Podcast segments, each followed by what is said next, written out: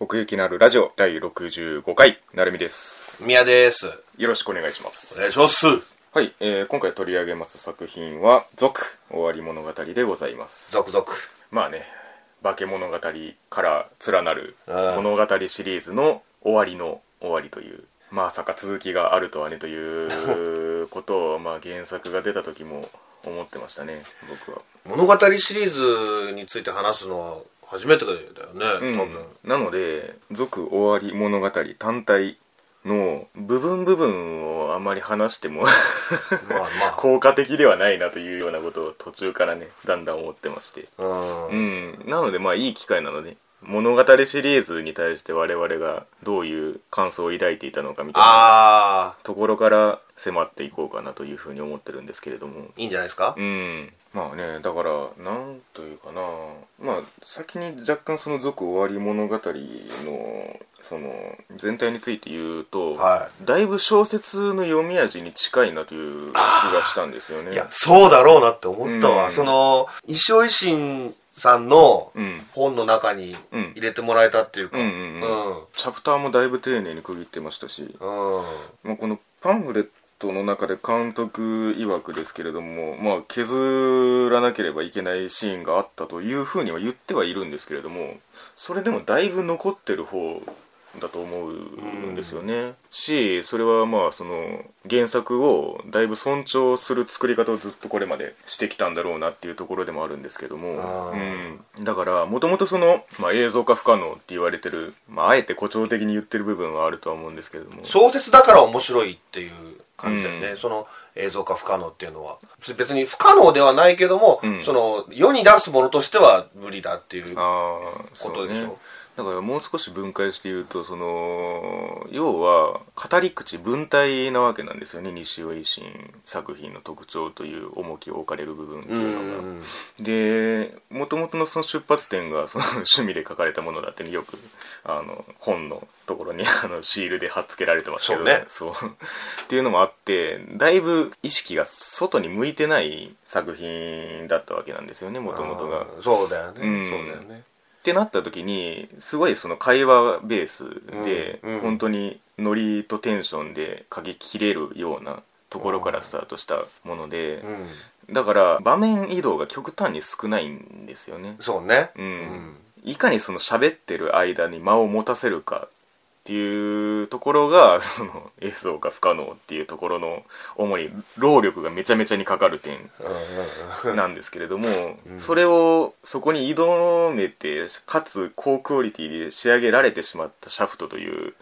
会社が出てきてしまいうんうん天津さえ神谷博さんという天才が完全に語り口を再現してしまったのではいはいはいできちゃったんですよね、ずーっと会話だと退屈だからもちろんそうです間をうん退屈させないように面白く演出するっていうのが「化け物語」のすごいことだよすごいところだよね、まあ、逆に言うとその縛りプレイみたいなものがよく作用したということも一種言えるかなと思っててあ実際に場面が動かせないんだったら、じゃあどうやったら面白く見えるかっていう方向に考えを持っていかざるを得ないそういう原作だったわけなんですけれども、あねえでもそれがどんだけ引き出しあんだっていうぐらいね本当にいろんなことしてくれるからね、で一つとして同じようなのがないぐらい毎回ねその会話の中にうん挟んでくる、んそのコミカルな映像だったりそうですね、シリアスな映像だったり、うん写実になったりもするじゃない急に、使える手法は何でももう何でもするそうそうそうそう、本当に そうなんですよねだからこそ今までそれまでになかった映像作品として、うんうんまあ衝撃を与えたわけなんですよねだったな世の中にうで最初にそれがものすごく跳ねたことによって、んうん結構人気コンテンツみたいな感じになって、うんうんでまたインタビューに触れますけれども、うんまあ、その原作のその西尾維新先生とこのアニメがうんうん相互に作用する関係になっていくんです よねだからなかったはずのものがどんどん後から出てくるっていうアニメの 描かれたものを受けてまたそれをアウトプットされてくるっていうだからまあもともとその映像化されると思ってなかったところにうん表現で挑まれたからそういう表現ができるならば小説としてのその縛りプレはいはいはいはいはイいできることっていうのはあーこういうふうにあるよっていうようなアンサーという かまあそれをなんかこうアンサーっちゅうかなんかもう、うん果たし状みたいになってて、まあだから辛坊さんはマラソンというふうにおっしゃっててはいはいはい、永遠に走り続けてまあその原作を追う我々もまたその マラソンのランナーだったわけなんですけれどもうん僕はそれに若干疲れてたので「続終わり物語」読んだ時 に「終わった」っつってうんうんうん終わったんですけどまだ続いてやがるっていうバケモンみたいなや ね所業なんですよねそうらしいね、うん俺俺これ見て初めて知ったんだけどえまだあんじゃんってそうそうそうなるほどね、んまあでも今回のその「続終わり物語」の中でも、はいいろいろあったし、その続きそうな感じのフラグっちゅうか。そうですね、うん。まあだから、うんまあ納得じゃ納得なんだあ けど。のつまりねあの後出しじゃんけんで出されたものについて、うんこちらが考察めいたことで挑むのはすごく意味のないことなんですよ それは通じつなが合うようにされちゃったものでしかないのではいはいはいはい。まあね冒頭であの世継ぎちゃんが若干突っ込んでましたけどテンションの高い世継ぎちゃんがうね、んうんうんうん。うまくまとめましたねとうんうんただその花物語に続くにはちょっと微妙だったんじゃないのみたいなことあれはセルフツッコミなんですけれどもねだからその先生が自分自身に突っ込んでるっていうことやんな。もともとなんかこれは何だったかなあのメダカボックスの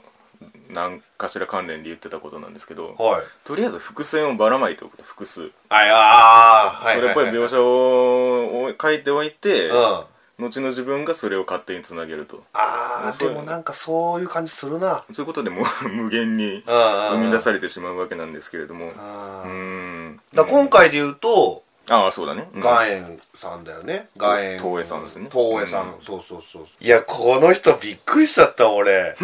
知ってるとか知らないとかそういうのはどうでもいいんだよって言っちゃったんだ もんほんとそんなことそういうことしか言わねえからなこのもう何が何だ かまあぽいっちゃぽいけどねんその物語シリーズの、うん、一セリフって感じするけどね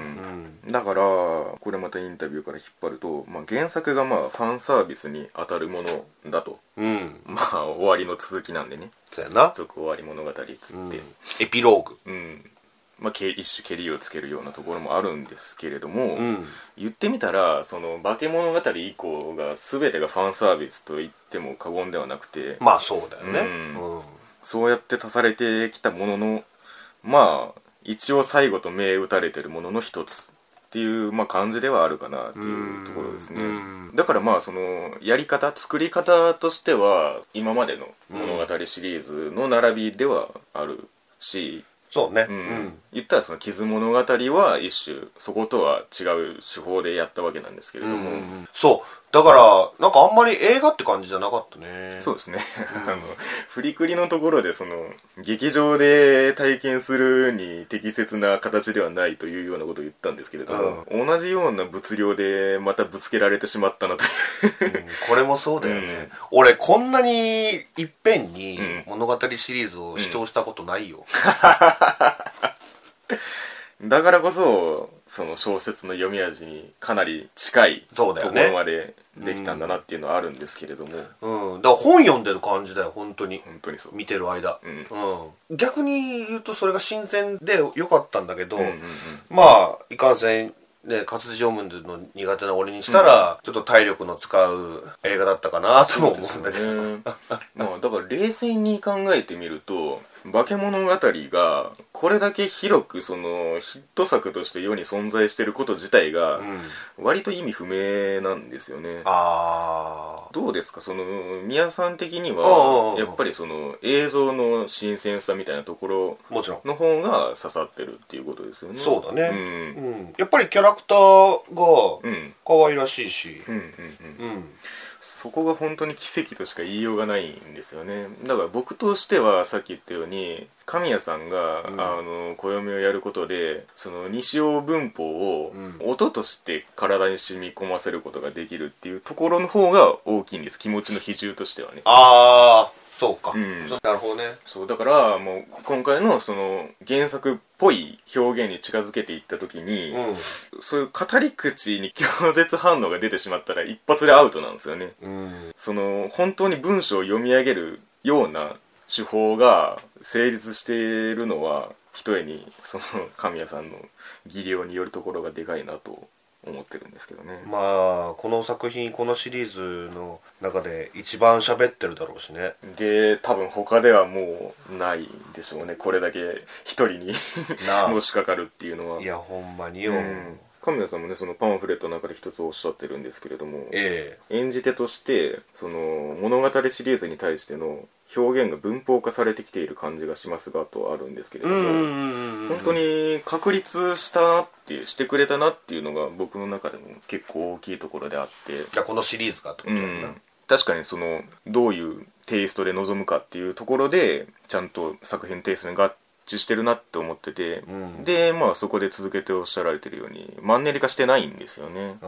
ーうんそれは感じたななんか見てる時に、うん懐かしいっていう感じはいはもいはいもちろんあったんだけど、うんうんうんうん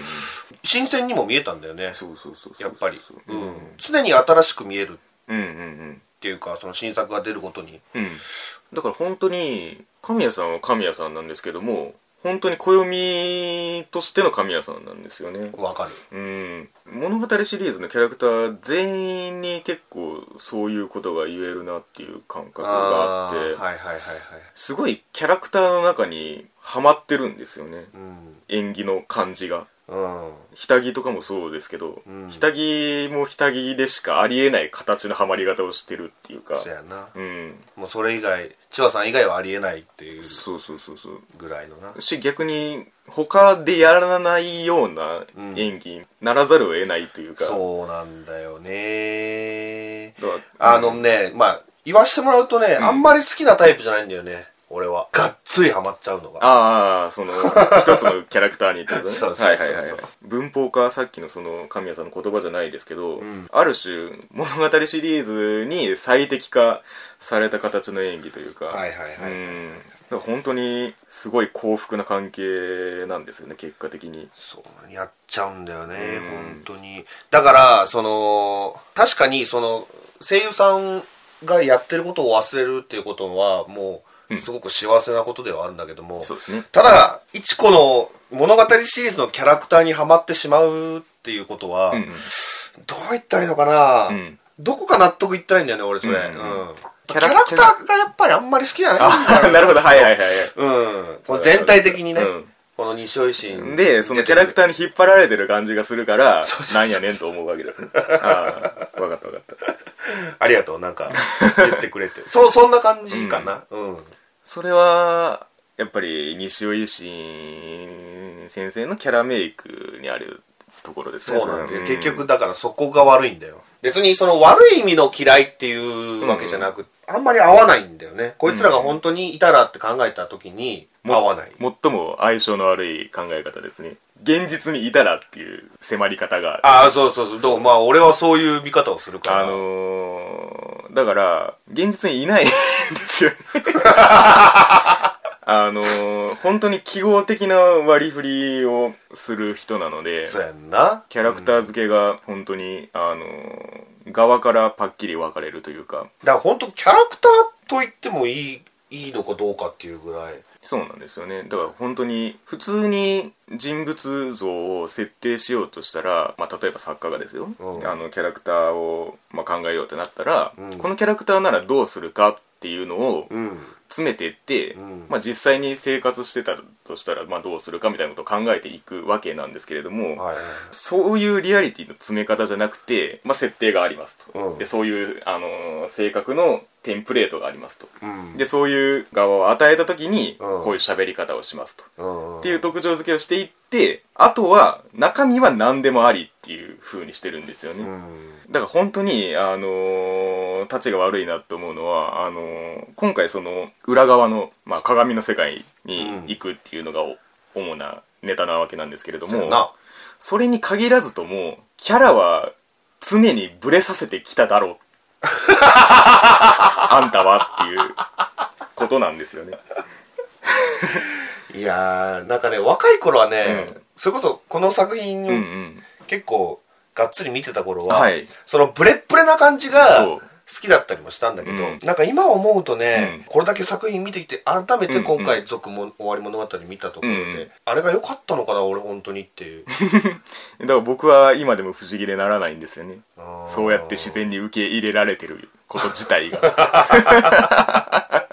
そうなんですだから本当に何でもありなんですよね、ん物語の続きの紡ぎ方にしても、うんキャラクターの立ち位置立ち振る舞い一つとっても、なんだそんなことしなかったはずじゃんに後から理由がいくらでもつけられてしまうっていう、そういう作り方なんですよねやっぱりその絵力と生産の演技で、んなんかもう言いくるめられてるようなそうですね。だからアニメで言うと、そこがキャラクターをつなぎ止めてる点で、だからあとは中身は何でもいいんだっていうのが成立できてしまったところはあるんですけれども。あとはその西尾さんの文章力なのかなそうですね。 あのこれもね、つまり、オチでまとまれば何でもいいっていうことなんですよ ね。で綺麗に言ったらいいっていうそういう理屈だったんですよってなれば、なあとは何でもいいっていう。あれかななんかもうそこだけまとまってればいいっていうことはさ、うんうんその途中のうん会話がんわけわかんなくてもいいっていうこと、うん関係なくてもいいし、関係あってもいいってそうだいよう。な俺ねこれいつもオチは大好きなのよああ、わかるわかる。うん。うんあのー僕が原作読んでる時も大体そんな感じですよ。あほんまに、うん。いや、つまり、 小説の読み味に近いって言ったのは、うん半分褒め言葉なんですけど、半分はちょっと批判的な部分を含んでて、 原作の進め方として、ん通常だったら描かないとこを描いてるんですよ寄り道がすげえ無限にあるのがあのこの物語シリーズの 特徴でもあって、なるほどね、うん、全然前に進んでくれ進めようとしてくれないんですよね物語の構造がうん普通はその解決に向けたベクトルだけを守られるはずなんですけど もこれは螺旋状にこう迷い続けてうんうんうん結果こうでしたよっていう同じ 軸の中で右往左往してるだけなんですけれども、はいはいはいうん その成海的にはどうなんそういう文章っていうかその文面はさ、あそのよえー寄り道がいっぱいあるっていうあのつまり物語つまりストーリー、うんえっ、と話の筋としては、うんそんなに楽しんではないです。あただ、あの、西尾先生の語り口でそれが紡がれているので、うんうんそれ自体は楽しいなという感覚でいます。 あーもう好きな人が言ってるんだから、あ、いや、というよりも、セリフのニュアンス、言葉の選び方一つ一つは好きなんですけれども、あそういうことかそれで描かれるストーリーは別に好きじゃ ない。だからもっとうまい組み方いくらでもあるんですよ。解決に向けてはいはいはいはい気持ちよく描こうと思ったら。うんただ出発点からしてそれは主目的ではないのでということになるんですよね、あーでも今思うとそういうシーンいっぱいあったなその、めちゃめちゃにありますねこの今回の映画だけじゃなくてね、うんめちゃめちゃにあります 特にその後半になればなるほどつまり元から存在してなかったものが次足されていけばいくほどそういう作りになっていくんはでいすけど、はいはいはいはいだから逆に言うとファーストシーズンなんかまだ構造が保たれてる方なんですよねそうだよファーストシーズンは本当 に解決するべきものがあったからねまそだうねそうそうそうそうそう分かりやすかったしね、俺にもだんだんだんだんこう煙に巻いていくような感覚が強くなっていくんですけれどもうんはいはいはいはいうんただ最初でそれが跳ねてしまったがために、ここまで描き切れてしまったっていうね 恐ろしい話ですよこれはそうだからこのリーフレット一つ取ってもね金のかかり方が異常なんですけれど もまあ、育ちさんがねちょっと表紙だけどそうですねうんいやまさかこの子がフィーチャーされるとは思まっあてなかった、まあそうですまあ要はまあ今回のその「続終わり物語の」そのまあテーマ的に言うとあまあそうか終わり物語のヒロインがこの子だもんねそうそうそうそうだから一番でかい心残りだったということでしょうねあー確かにねこれはなんとなく覚えてんだけどちょっと濁った終わり方したなっていう印象はあるわ救うのが遅すぎたという話なんですけどうんだからこそちょっと幸せそうなね育ちちゃんをんうんうん出してあげて、なるほどね確かにね「if パラレル世界」の意味としてはうん育ちに向けたところが大きいのかもしれないですけど一番変わってたよね多分ね育ちちゃんがねそうですねもう一瞬「え誰?」みたいな感じだったけど 「いた?」みたいなねうん、でもうまい具合にさそのかつてのヒロインたちを出してきたよね、うん確かにね、うん、だからファンとしてはすごいおってねまあ確かにだから終わったものの続きとしてはまたこのキャラクターに会えるっていうところはあるでしょうねそうねなんか戦場ヶ原さんもはいはい今回本当最後にちょろっとしか出てこなかったけど、解決後ですけれども、うん うんこの子を出すのって相当なハードルなのかなってなんか思っちゃってああこの二人が揃っちゃって会話をしちゃうと、うんうんその後に出てくるものが、うんうんもう全部薄っぺらくなっちゃううんああなるほどね印象を持った、だから最後にちょろっと持ってきたのかなって感じもするしうんね、し多分物語の構造を壊しちゃうんでしょうねああそうそうそうそうそうそういうことよ多分そういう描き方をしてしまったら多分下着が一足飛びに解決へ着地してしまうんでしょうねっていう気はしてますそうそうそう、うん下着に関しては本当にあの つまり最初だったがゆえに、ずっと解決後としての人格の方が長いんですよそうだねそうだねはだからあんまり後に引っ張れないみたいなところあるんですけどいはいはいはい、はいいやでも本当懐かしかったなその結構あれわざとかなわかんないけど、景色がさ、うんあの結構出てきてさはははかつてのその、いろいろあったところ、はいなんかあんまり変わってないうんうんじゃないまあ、うんそれはもちろんなのかもしれないけど、ううんんあの頃見た風景が、うんうん今スクリーンで 10, 10年ぐらい経ってもうんうんまだまた見れたっていううんうんうんさすがに新鮮さはなかったけど当時は新鮮だったよ、んうんうんあのああまあ風景そはう、なるほどねうんでもなんか今となってはもうなんか居心地の良ささまでも感じるっていうか、はいはうん、やっぱり扇ちゃんが出てくるところとかは結構うんうんうんゾクゾクきたから、そうですねうん、シリアス感を加速させるというかそうそうそうそそうのシリアス度具合で言う人間の忍ぶ あの城の中にいた、はいはいはいはいはいおしお城忍ぶですけれどもうんうんうんあのとことかもう僕が小説で読んだ時は、まあ当然ですけどあのビジュアルは全く浮かんでおらずはいはいはいなぜか死にたくなってしまうっていう事実だけしか残ってなかったんですけれはどいも、はいはいはいあそういうことなんだそうそみうたいそなうそうで あの城のビジュアルがあり、うんしかもなんかそこでシリアスめの重い音楽が流れるなんかこう感動的な一種その荘厳な音楽が流れるみたいな、うんなんかすげえシーンになってんなここみたいなあの空間すごかったそうよそうねあれ完全にシンデレラ城やけどな、 花火めちゃくちゃ上がってま したまあ言わなかったけどね、うんやっぱりさすがにディズニーには ちょっとけど、うん行かなかったのかな、振り切ったなって感じがまあしたりもしてましたけれども、んうんいやいや面白かったねうん、ねえだからことと次第によっちゃこの後も続きが作られる可能性はあるんですけれどもテレビでやってほしいな だから映画館でだから言うたら6話分って言ってましたねうんいやまあね3時間ぐらいうん今回見たわけですうよ、ん あのテンションでうん3時間は、うんまあ、割ときついわうんそれはそうだねうんだからまあ 確かにきついっちゃきついんですけど、んただ一種まあこれだけやってきたものを集大成として、うんまあ、劇場で見るっていう、まあ、一つの 体験としては終わりとしては良かったかなとああそれはもちろんそう、ううんんそれをまあ踏まえてだけどねそうそうそうまあ だから本当にここまでやってきたものをここで結実させるっていうのはなんか 作品としてすごいあり方だなって思いますねうんまあ本当に一個最後ぶち上げて終われるんだっていうこともゴー思ルしいたなかがならって、うんうんまあやはり物語シリーズは物語シリーズであり続けたということでもあるかもしれないですけれどもえそんなところでしょうかえうんはいというわけで、えー奥行きのあるラジオ第65回「続終わり物語」のお話でございましたまみたありがとうございましたごめんなさい